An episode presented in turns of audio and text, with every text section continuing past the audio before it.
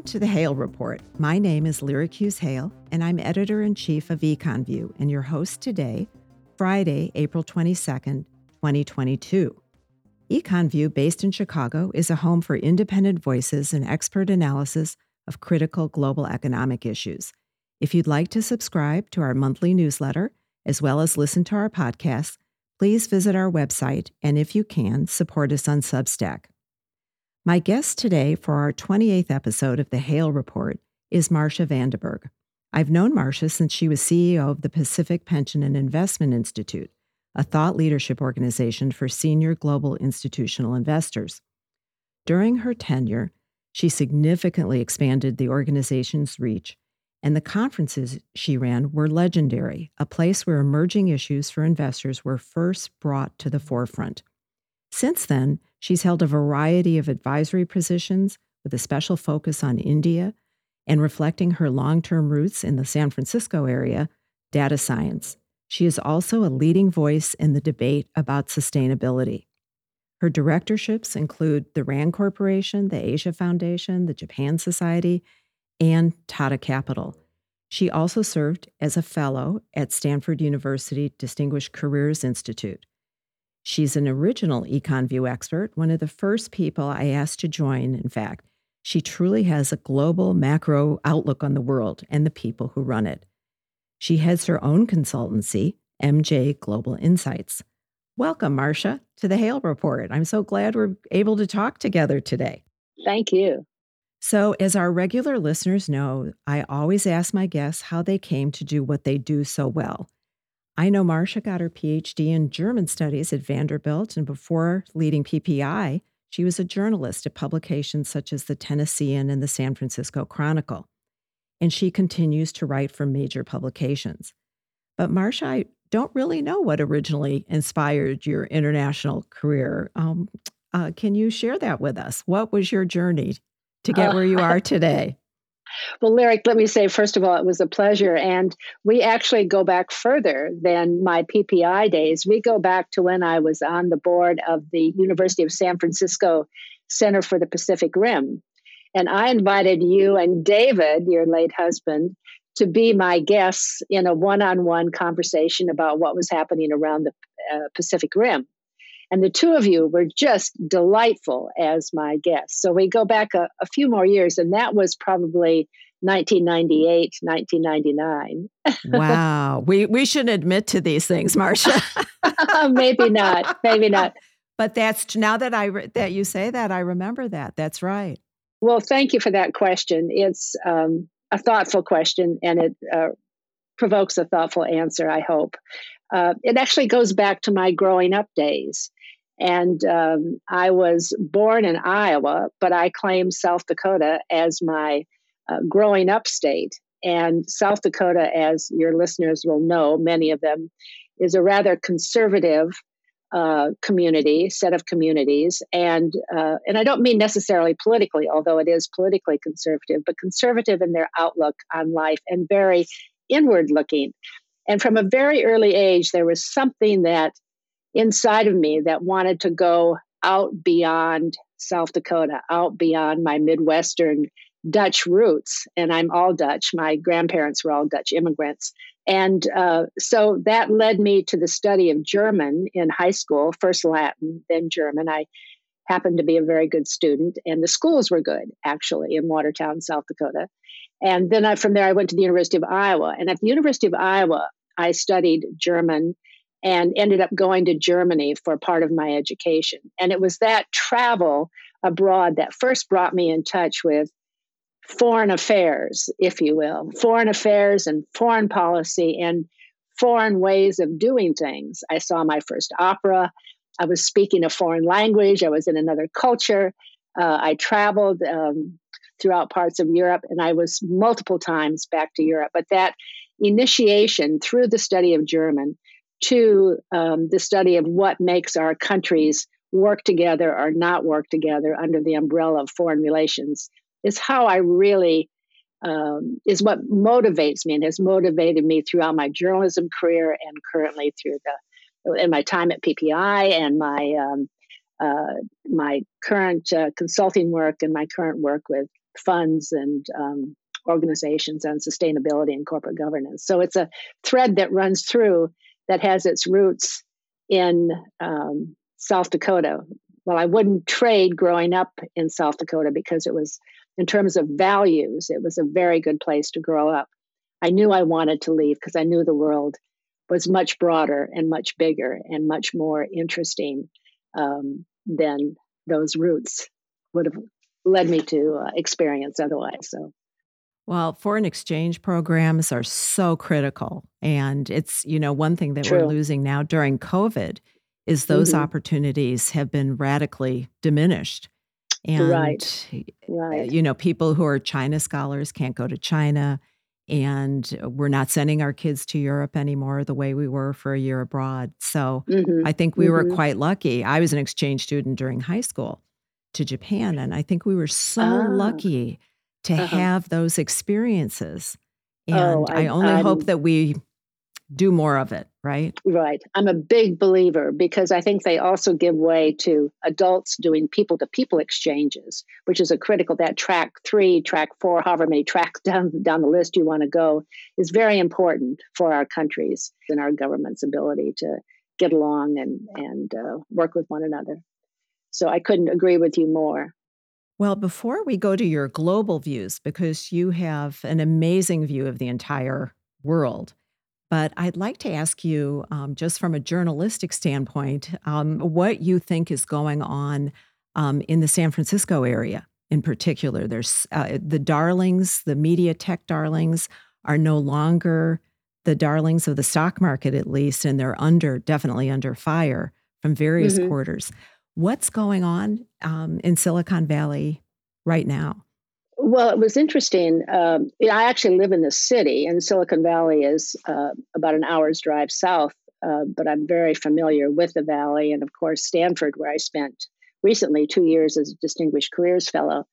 Um, uh, President Obama was on campus at Stanford yesterday, talking to a group of students, faculty, and other people about the uh, social media and the technology companies that support social media, saying regulation is really coming down the pike, but it's also necessary in terms of guaranteeing more transparency, getting at more transparency. And I think he's right. And I think these tech companies, uh, like it or not, that's really what is happening.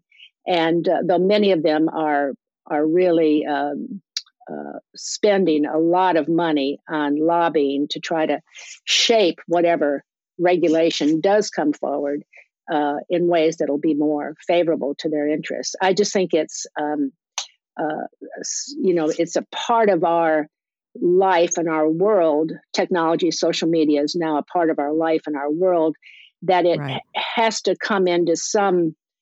Uh, it's got to fit some structures, and I think that emphasis on transparency that the president uh, emphasized is right on the money. I think not trying to constrain their innovation in any way, not trying to constrain their business models in any way, but trying to get them to come forward uh, with more clarity, more transparency about how they do what they do and how they use our data that they collect in the process. I think that's a very important issue that cuts right to the heart of many of us and many of our interests in privacy.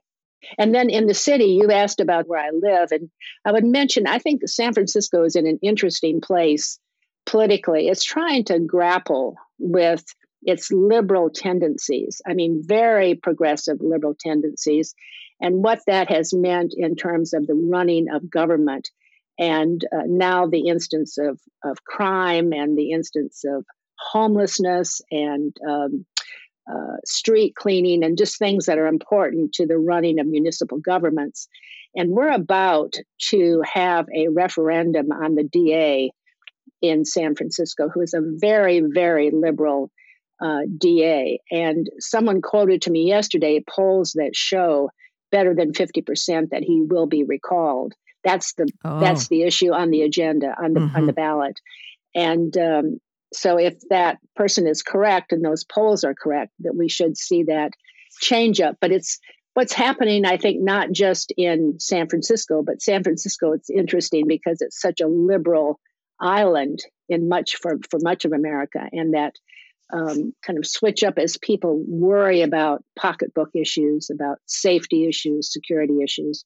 Um, I think it's, you know, a different calculus is figuring in the political mindset of people.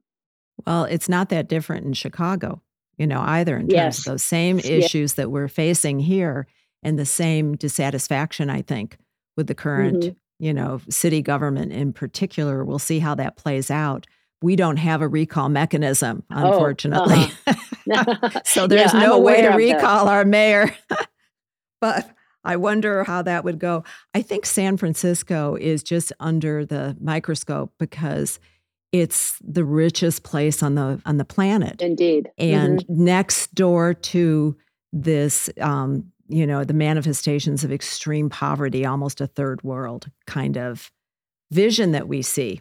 I will say, um, you know, I do so much on Stanford campus and happen to be co chair of the DCI, the Distinguished Careers Institute Global Advisory Council. And um, so I'm uh, still involved with the program and then other other uh, aspects of the Stanford campus. That, that that the campus emphasizes what's really good about the valley, and that is the innovation that keeps coming forward, and that's so important to our economic productivity and uh, uh, just across the board that there there are good things. There are things that need to be corrected, like this um, emphasis on transparency that President Obama was talking about yesterday, but also in the area of diversity. I mean, um, t- Silicon Valley gets very low marks for how it has treated women and how it has promoted women um, and uh, particularly in the venture capital area, Sand Hill Road, where the VCs, so many of the names that so we all recognize are located. You'll go into a boardroom and you'll see 25 people around the table, maybe 23 men, one woman, and one person of color. And the 23 men are all educated at Stanford, Harvard, Yale, Wharton, and um, and the women are too. But you know that just the imbalance in terms of men versus women particularly diversity is is uh, is well is is well known and it's a black mark that hopefully they're going to be able to correct yeah i was just thinking about what you said about uh, transparency you know mm-hmm. too in all of this but you know in the traditional media um, content was created by uh, people who were who were members of that group and they were paid to do that right mm-hmm. in social media we contribute all of this uh, content and yet we're not paid for what we contribute um, the advertising dollars and so forth revert to the company so mm-hmm. it's it's kind of it's a, a new business model but um. I, I noticed that you wrote about the value of the of a digital life um, in something that you did. And I was so intrigued by that. Can you tell us a little bit more about that? This is a very interesting little company. Um, it's not, it's very much in its early stages as a startup. It's barely talking about governance, even at this point, which is where my point of intersection with Rainfall is. But it is, it was started by a fellow um, who is Indian by background, uh, Amit Pradhan, very creative, uh, very engaging fellow.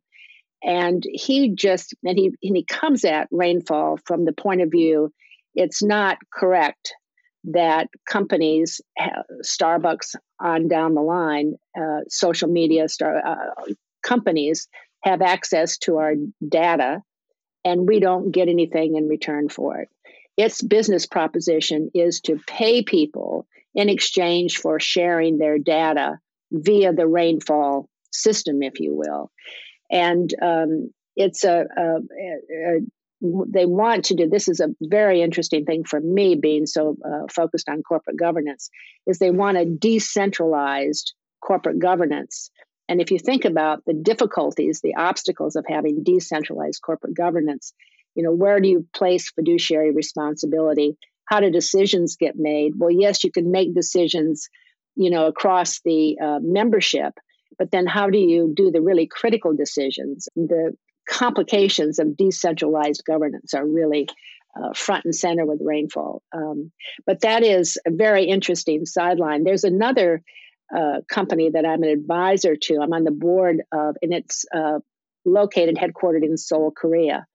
And it was started by a group of young technology entrepreneurs who were catalyzed really by the former prime minister of South Korea, Han Seung-soo. And Dr. Han and I are colleagues on the International Finance Forum, which is an independent organization headquartered in Guangzhou and Beijing. And they meet once a year to talk in an annual meeting, which is what I participate in to talk about international issues.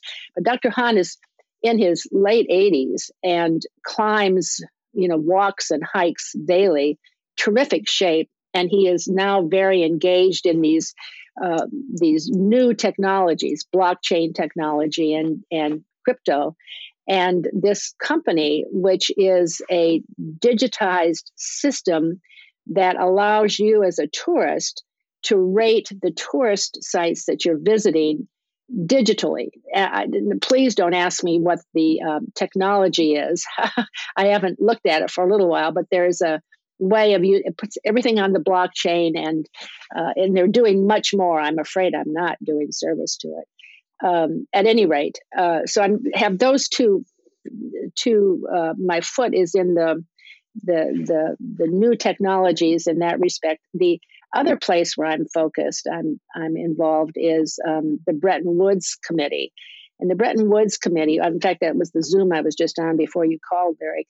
The Bretton Woods Committee is looking at cryptocurrencies through the lens of not to stifle innovation, but to promote in, innovation, but yet actually get regulators to start moving to begin to give some structure to this um, marketplace that's opening up that could result in real problems if it's not addressed with with the appropriate regulation.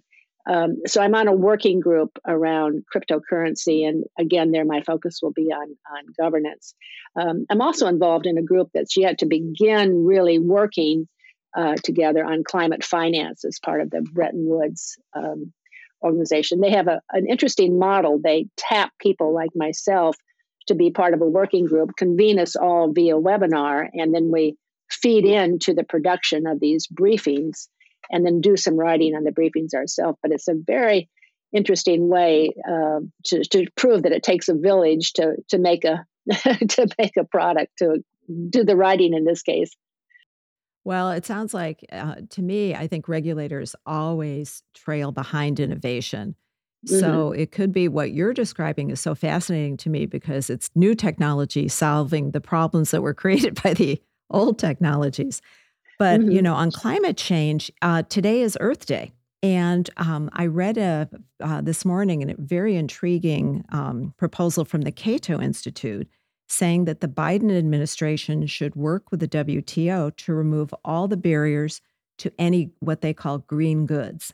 And I'm not quite clear what green goods are. So, in other words, this would promote sustainability and fight climate change, and all tariffs throughout the world would be lifted on these. It seems like a good idea to me, um, too, but right. I thought you would be interested in that. Uh, indeed, I am. You know, um, I've been paying some attention to the agenda that's being put together for the upcoming meeting of the Quad that's going to happen in Tokyo in May. The uh, transport, the supply chain of green goods is one of the items on their agenda. And it's really where, if you think about it, uh, solving climate change is a public private sector problem, right? It takes both sectors, not right. one or the other. But where the private sector can really weigh in and have the greatest impact, perhaps between the two uh, players, is on the deployment of money to uh, invest and to set up companies that pay attention on, to their emissions, reduce emissions, pay attention to renewables, reduce their dependency on coal, and then other ways to look at their imprint, their carbon imprint. But where where policymakers and where leaders can weigh in is leveraging their clout through their voice. And that's one thing, that's what I see, that's the context in which I see this item on the Quad agenda. And it's the same context I would see what you're talking about with the WTO. I mean, you have to sit back and say, why not? I mean, why shouldn't they? put the emphasis on W on green goods. Uh, it doesn't mean they're going to um, come down against or in favor of tariffs on goods that are not green. I mean, they're they're not going to take. In other words, they're not going to take punitive action against uh, brown or or black, so ungreen goods. But I think it's all good, and I think it really does take an all. It's going to take an all out effort to address the urgency that's been impressed on us. What's amazing to me is this new role that Japan has taken, too. Um, in uh, my last podcast with Michael Green, we talked about that and how Japan has been heretofore kind of a follower, but now in some of these issues, in terms of environmental concerns and so forth, and defense in the region as well. Japan is becoming a, a leader. Actually, it's a, it's a big change. I, I look forward to listening to your podcast with Michael. Um, he's very good, and I also look forward to reading his book about about Mr. Abe. Um, yeah, I think I think I agree that Japan has been um, been in the vanguard of leaders. I don't know that it is a leader but it's been in the vanguard of other leaders. So it's it's a leader, but not the leader, is what I'm trying to say. And and I've looked particularly at financial services and um, the role of corporate governance in uh, the um, regulation of companies in Japan. And yes, it's true that Japan very early on embraced, um, through METI primarily, uh, embraced the um, use by corporations of the TCFD framework, the Task Force on Climate Finance uh, Disclosure, Sustainability Disclosure. And this TCFD, as it's known, uh, was uh, promulgated by the Financial Standards Board, and uh, that was headed by Mark Carney, and is really the standard framework that is embraced across all the initiatives, now major initiatives underway in regions uh, including the US and the SEC, to come forward with some sort of regulation on disclosure of, of sustainability, particularly climate risk issues. And um, Japan, very early on, through METI, insisted that its corporations use TCFD, uh, the TCFD framework, for its disclosure, its voluntary disclosure. And now it's been incorporated in the corporate governance code and it's required of companies that are listed to make this disclosure. But because it's under the corporate governance code, if I understand correctly, it is in the context of comply or explain. And that means if you are complying, fine. If you're not, just explain. So it's not the same degree of enforcement that we would find with the SEC rule. Say the SEC rule gets enforced and um, gets on the books and gets enforced. There you've got the potential for punitive action if there's not not compliance.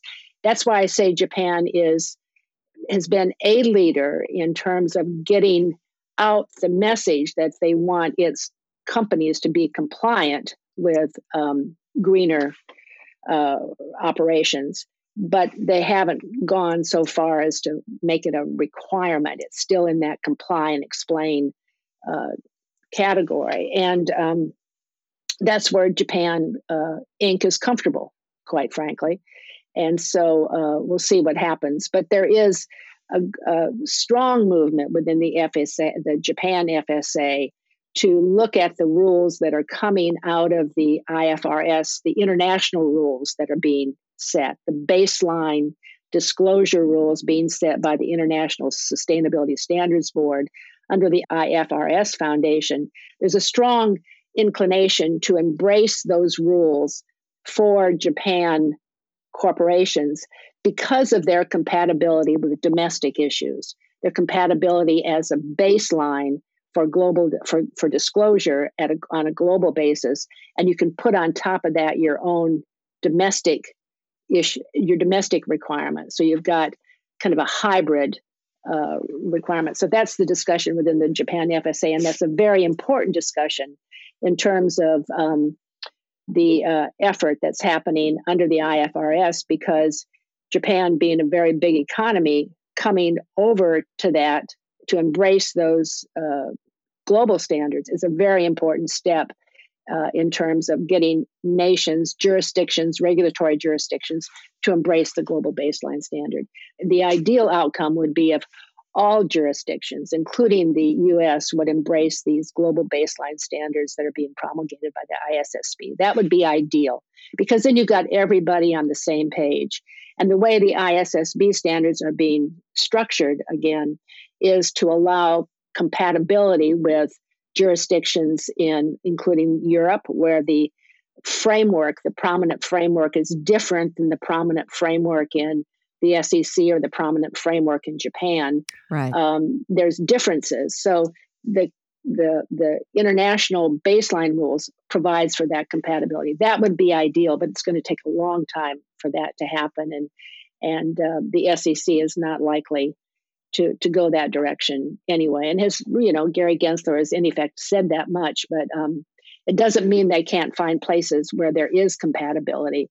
For instance, if there's a Japanese company that's going to list in a in a in on a U.S. exchange, can it make its disclosure on sustainability using the rules of the ISSB rather than the rules of the SEC? So that there is there are places for compatibility and so there is um, it's there is hope. It's going to take a long time to to get there, but that's a long-winded comment on your comment about Japan being a leader. Um, and I and I don't mean to take away from them because they were very early on in raising the banner for TCFD. Yeah, you mentioned Japan Inc. Uh, most people mm-hmm. don't realize that the Bank of Japan is the primary shareholder for most Japanese companies. Mm-hmm. Um, so mm-hmm. it's the structure there is quite different. And so when we're talking about transparency and disclosure, which is a, a, a common theme through everything mm-hmm. that you're doing, I think, Marsha, mm-hmm. as well, you have this really strange ownership structure. And yet, uh, and Japan, of course, was an innovator on the monetary policy front as well. They created mm-hmm. the first quantitative easing, the theory behind it, and so forth. What's really fascinating to me now is that they have no inflation. Yeah. um, and how did they've still been unable, maybe because of this funny structure that they have, um, in terms of wages, for example, are not mm-hmm. rising in Japan because of Japan Inc. They have been able to control that they, they still haven't reached two percent at a time when right. we're what a plus eight. So it's it's yeah, it takes many different kinds of structures to to get through this. You know, I I wanted to talk to you about India too. Um, as I as I mentioned, you served on the board of Tata Capital and, and have visited India quite often. How do you see going to a little bit to geopolitics? How do you see India's position in terms of the Quad? It's they have a kind of tricky uh, position right now between Russia and the Quad. How do you look at that? How do you think that will affect India? Mm. Uh, well, there's a question of how it will affect India, but also how it will affect the how it affect the Quad and the Quad's exactly. effectiveness. I think there's two directions that question can go, and and uh, yeah, I was very fortunate to to have the opportunity to sit on the board of Tata Capital Singapore, and um, it was very interesting, very eye opening. Tata Group is uh, one of the um, most highly regarded companies, conglomerates in India, going way, way back to the time of the British um, colonial period. Um, and then now I sit on the board of Quantum Advisors, which is the holding company of a mutual fund. And um, they also run, manage portfolios of institutional investors who are foreign investors into the India equity markets. And then I'll go on the board of a private equity fund uh, which is focused on growth companies in India, and that'll be later this year. To your question about um, India, it's uh, my focus on India began really with my uh, days at PPI when I was at PPI, and of course, uh, my years, my tenure there was 2005 to 2014. And those were really the go go years for institutional investment private equity investment into China in particular. China was really beginning to open up. I date it from 1998 with the banking reforms that Zhu Rongji uh, was so responsible for. Um, but PPI, which started as an organization in the mid 90s, traced that, paralleled that opening of China. And then during my tenure, we also experienced Chinese money coming out and beginning to flow globally. Um, it was a very important time, very heady time for the Institute. And we built the Asia Pacific footprint of the organization, which still um, is very much in place today. And its basis for trying to look a little bit more globally than they have in the past, but still primarily Asia, Asia Pacific.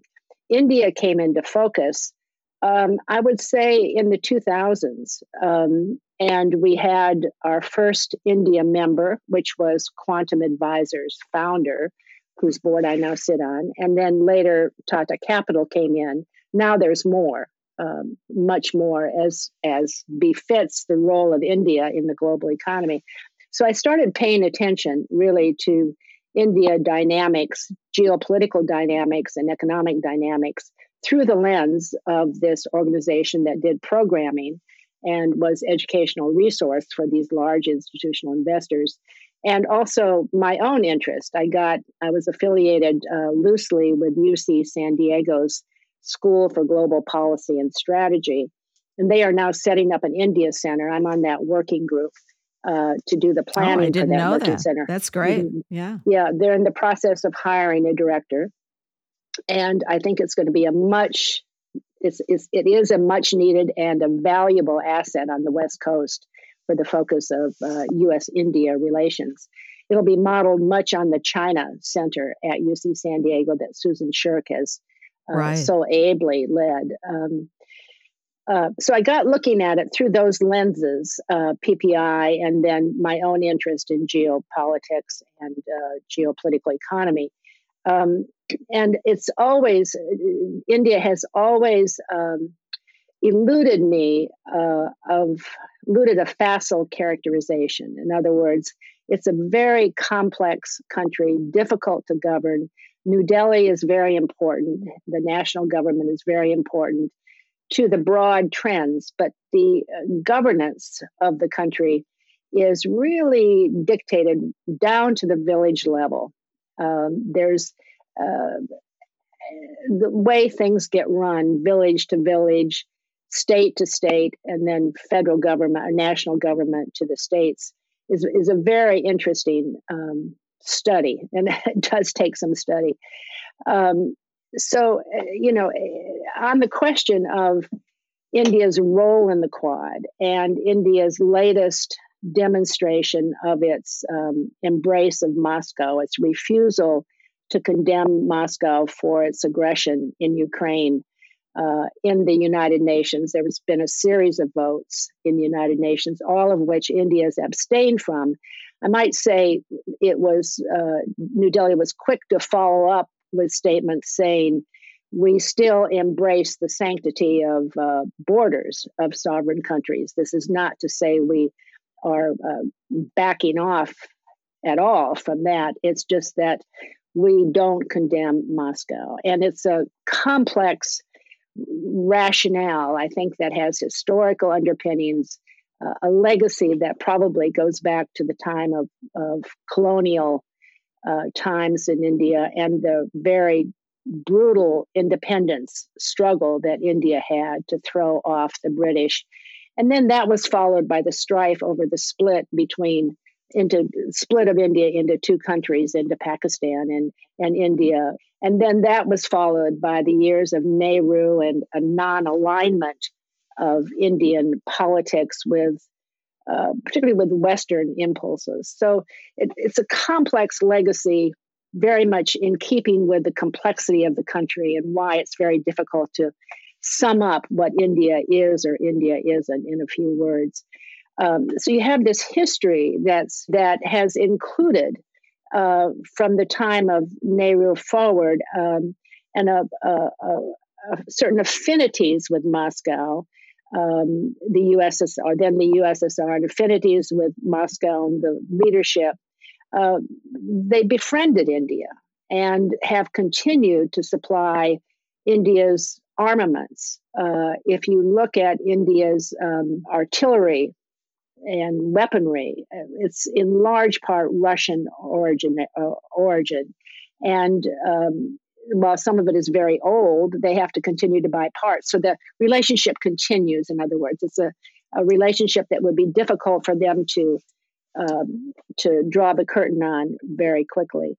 And then, um, and since Pakistan and China are close, exactly, it's very complicated. Yeah, exactly. And then you uh, mentioned the current questions around Moscow. It's very complicated for the Indians because they look at this alliance between Xi Jinping and Putin, and on the one hand, they've got this um, sort of cheek by jowl uh, relationship, and it's the um, while Putin is someone who they're not going to condemn, Xi Jinping, on the other hand, is the leader of a country that poses a real threat to India on its northern borders. So, uh, and then China is also a big friend of Pakistan, and it's it's in this case the friend of my enemy is not my friend; it's my enemy. So, um, uh, I think it's so you have complications that have to do with legacy and history, and then contemporary politics and then practical uh, reasons, the purchase of their arms from Russia, um, and uh, and then also uh, some disagreements with the West. I mean, and disagreements with the Biden administration. Although, and this is where it gets to be a complicated um, balancing act for for India and for New Delhi, is they've come closer, as we all know, to the West and to the United States, and that's a very welcome, in my opinion, very welcome emerging partnership. And I think it is stronger than what we sometimes give it credit for being, just because that's the direction. I think that's the direction of play for New Delhi, uh, more so than um, the, the Xi Jinping Putin alliance. Um, and so that plays out in the Quad. And um, when they meet in May, um, the issues will be on the table. There'll be practical issues once again, having to do with COVID, having to do with supply chains, having to do with uh, cybersecurity, practical things that governments can do together that are not necessarily threatening in the region. Now, uh, China has been quick to characterize the Quad as anti China, and frankly, it is intended to push forward to advance the role of the U.S. in Asia, but also the role of rule-based democracies and and as uh, uh, in the in the in throughout the Asia Pacific. At any rate, um, I wish they were listening to you, Marsh. I wish you were going and advising the State Department. You know, I was really surprised when I saw that. I believe it was Secretary Blinken um, hmm. went into a meeting um, and he criticizing India for its human rights record. At mm. the same time, he was asking them to help with Russia. So the complexity that you're describing, I'm not. I think the State Department needs your vantage point.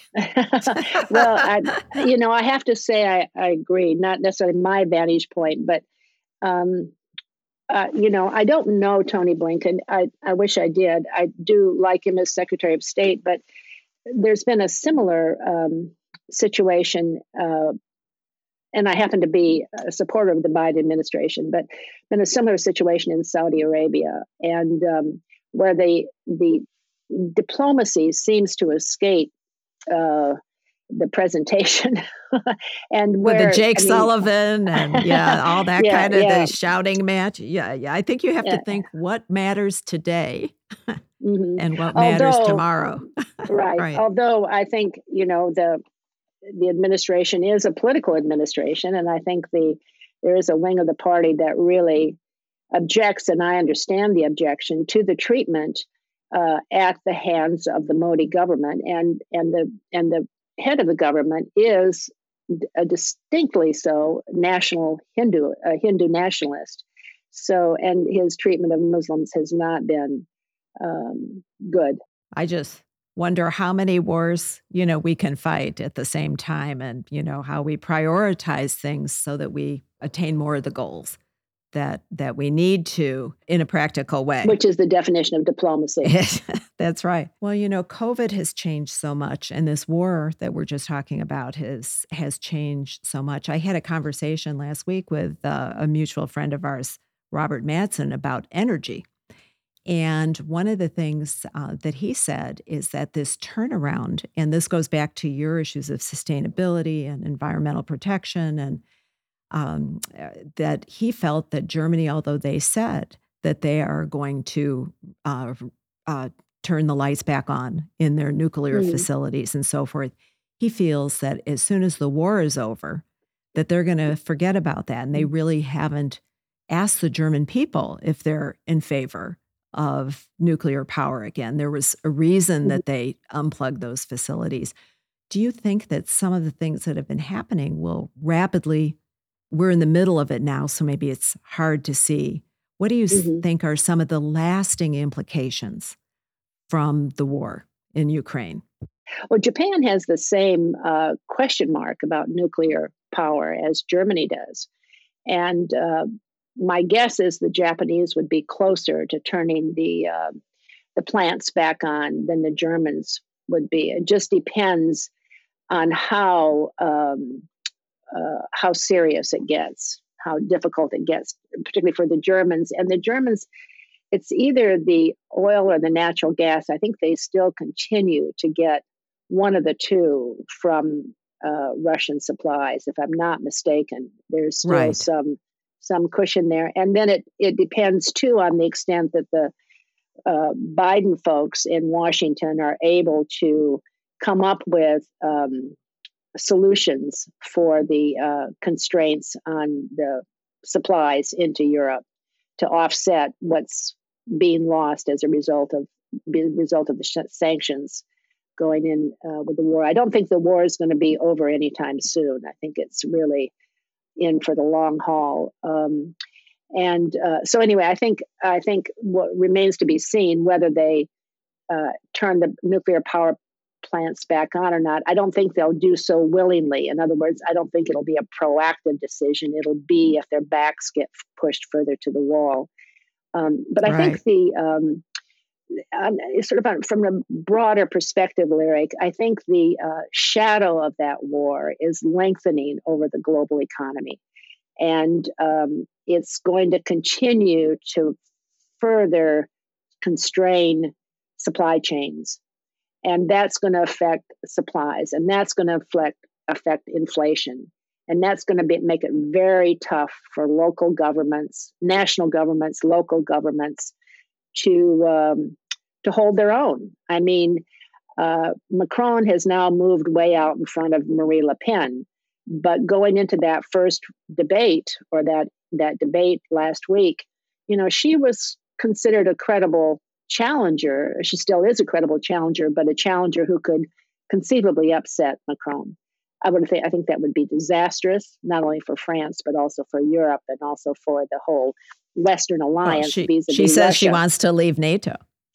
Yeah, yeah, yeah. France, that's, that's right. for starters.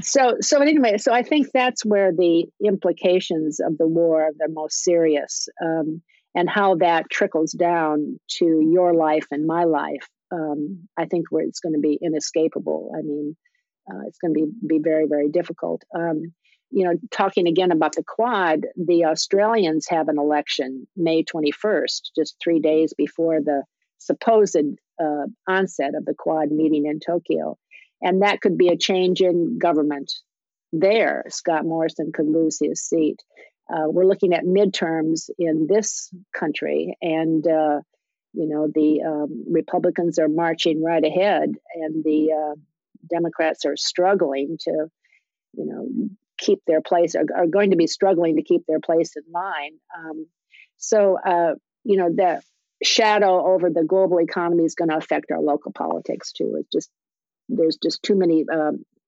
pocketbook issues that come to the fore as a result. So uh, I think there. I I don't know. Um, uh, you know, I heard um, a fellow uh, journalist talk about this yesterday, and I think it's very interesting. The another implication of the war in this country has been to actually unify um, not hundred percent, not in lockstep, but unify a very um, fragmented, fractious polity in this country.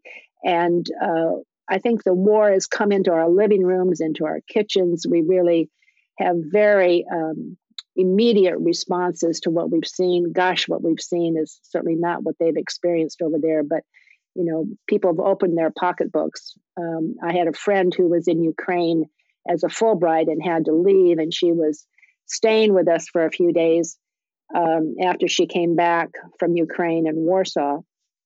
And she remarked, this was uh, in early March, she remarked that something like $8 million had been raised through the charities that she was involved in on behalf of the Ukrainians. So it's very much uh, with us. And I think it has brought some sense of um, togetherness, whether we're red states, blue states, uh, whatever side of the aisle you're on in Washington. I think it's true in Washington too. So there's that little bit. Will it fade once um, the war fades? War fading couldn't happen soon enough, but um, who knows?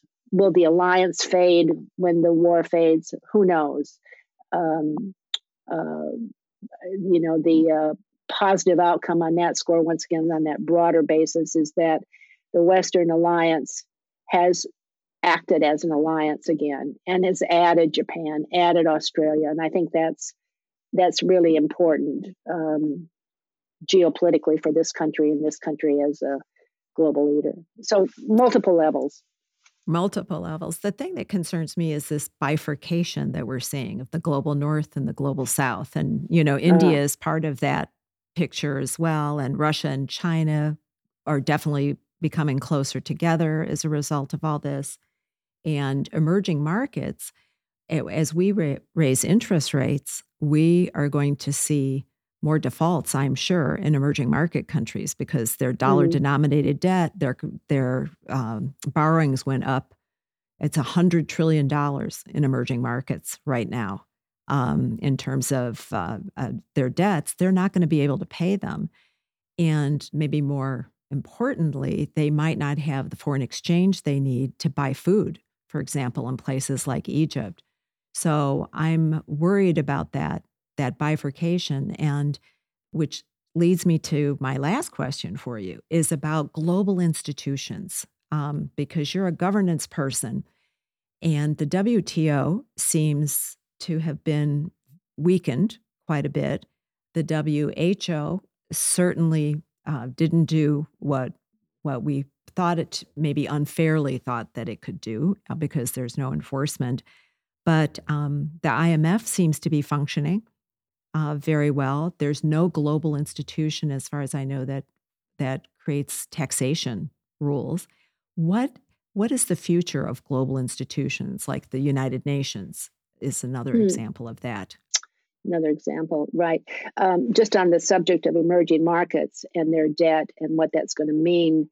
Uh, that's something that the IMF head uh, was talking about just two days ago. They're having their right. annual IMF World Bank meetings. I've been going Washington. to the meetings. Yeah. Yeah. Yeah. You've probably been yeah. in the virtual audiences together. uh, yeah. I've connected through the Bretton Woods uh, coverage of it, coverage of it all. Um, the future of global institutions, I think they're they're necessary, but they're always and they're always going to be under strain. I mean, they're they're uh, some are better than others, and um, the WTO has taken whacks um, not uh, just because the Chinese have taken advantage, but also because you had an administration preceding uh, the Biden administration, after Obama, the Trump administration, that really uh, gave institutions like the WTO no quarter. I mean, uh, they all could be uh, dismantled and um, uh, packed into history books, uh, and the Trump administration would have been been very happy, and that includes the institutions that run our federal government. Um, so I think uh, they uh, two key institutions, IMF and World Bank, seem to be doing fine. Um, the Chinese are seem to be participating You know, they have their seat at the table where they want it, uh, I believe. Perhaps not. I could be wrong about that, but it seems so. And, and the reason I say this because they're participating. They're not going off and forming uh, an I, IMF, Shanghai, mm-hmm, mm-hmm. you know, Shanghai. So, right. um, so I think that's good. So I think those two institutions are strong, and they're very important institutions for the international financial system and for having a rules based financial system. So, United Nations is um, uh, necessary, but not always effective. I mean, it um, many places where it's just just not going to be effective, and and and um, uh, but as a convener for a global conversation where you get the small countries and the large countries uh, the North and the South, that you those issues that you're talking about, lyric, you get those mm-hmm. all the mm-hmm. table, and you people can can have their have their say. Uh, it's necessary. It's it's just necessary. Uh, the world would be a would be worse off because of it. Um, mm-hmm. But it uh, but the effectiveness has been challenged and and should be challenged when it, when they're not being effective. I mean, part of that is um, media driven. Um, part of it is uh, the way our world uh, solves its problems or doesn't solve its problems these days. Uh, so, um, you know, I hope I, one one anecdote is the um, comment that younger people are increasingly not inclined to go into government, for instance uh, that they're more inclined to go other directions than public service. Um, I don't know if that's the case or not. I know a lot of young people who really are very committed, very passionate about making a difference, you know, in their communities and and are willing to do that through government. So, so who knows, Lyric? Um, your guess is as good as mine, and you know the person on the street's guess is as good as mine. I I hope uh, that their leadership ha- has integrity, and I hope that uh, they can continue to to to to do because we can't exist as a society without institutions.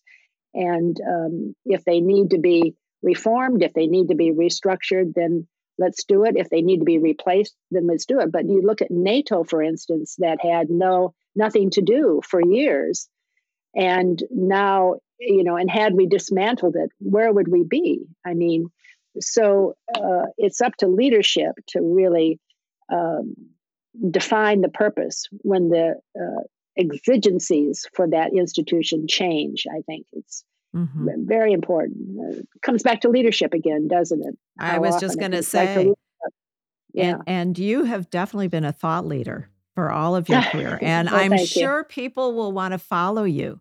Um, can they find you on Twitter and where else can they find what you do? Because I think you you'll generate a lot of interest with some of the things that you've said. Oh, thank wonderful. You. Well, thank you for that. Thank you for that uh, request. So you can find me on Twitter at Marsha, M A R S H A J V B, Marsha at Marsha JVB. I'm on LinkedIn as well. I'm about to join Substack. I haven't done it as of yet, but I intend to, thanks to Lyric's uh, good encouragement. and uh, you can also find me on EconView. I contribute to Lyric's digital. I'm one of her one of her experts on her digital platform, and delighted to be contributing there, which I've done for a number of years. Um, and you can also email me, and I will be very happy to send you um, pieces that I've written. I've just completed my second brief um, under MJ uh, Global Insights, and it's um, on the issue of sustainability rules. And uh, it's also an extension of what I'm doing as an expert in sustainability and corporate governance. And that is to not only serve on corporate boards, but it is also to work with funds and organizations as they create their narratives for their stakeholders on what they're doing in sustainability. And then I work with a technology company locally in digitizing that strategy, that story, so that it can be updated and so that it also can be updated from time to time and can serve as a relationship building uh, tool. and then then I'm working with a um, partner, a second partner who is a corporate governance sustainability expert like myself, and we are available as mentors, corporate directors on late stage companies who are uh, candidates for exit, IPO, or merger acquisition. So um, I do a lot of writing, uh, briefs, uh, journalism, op ed, and uh, longer pieces. I also have a couple of books in me, but that's for another so. podcast. I was just going to say another podcast. and then once you have that book out, we will definitely have you for a return podcast. Oh, and lovely. actually, I'm adding a book review section to the EconView oh, very website. Good. Oh, very yeah, good. it's a it's a sneaky way for me to get a lot of books from all my friends and have a chance Right. to read through them.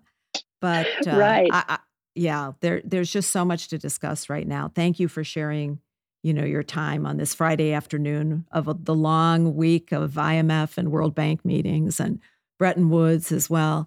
It's it's just so helpful and illuminating.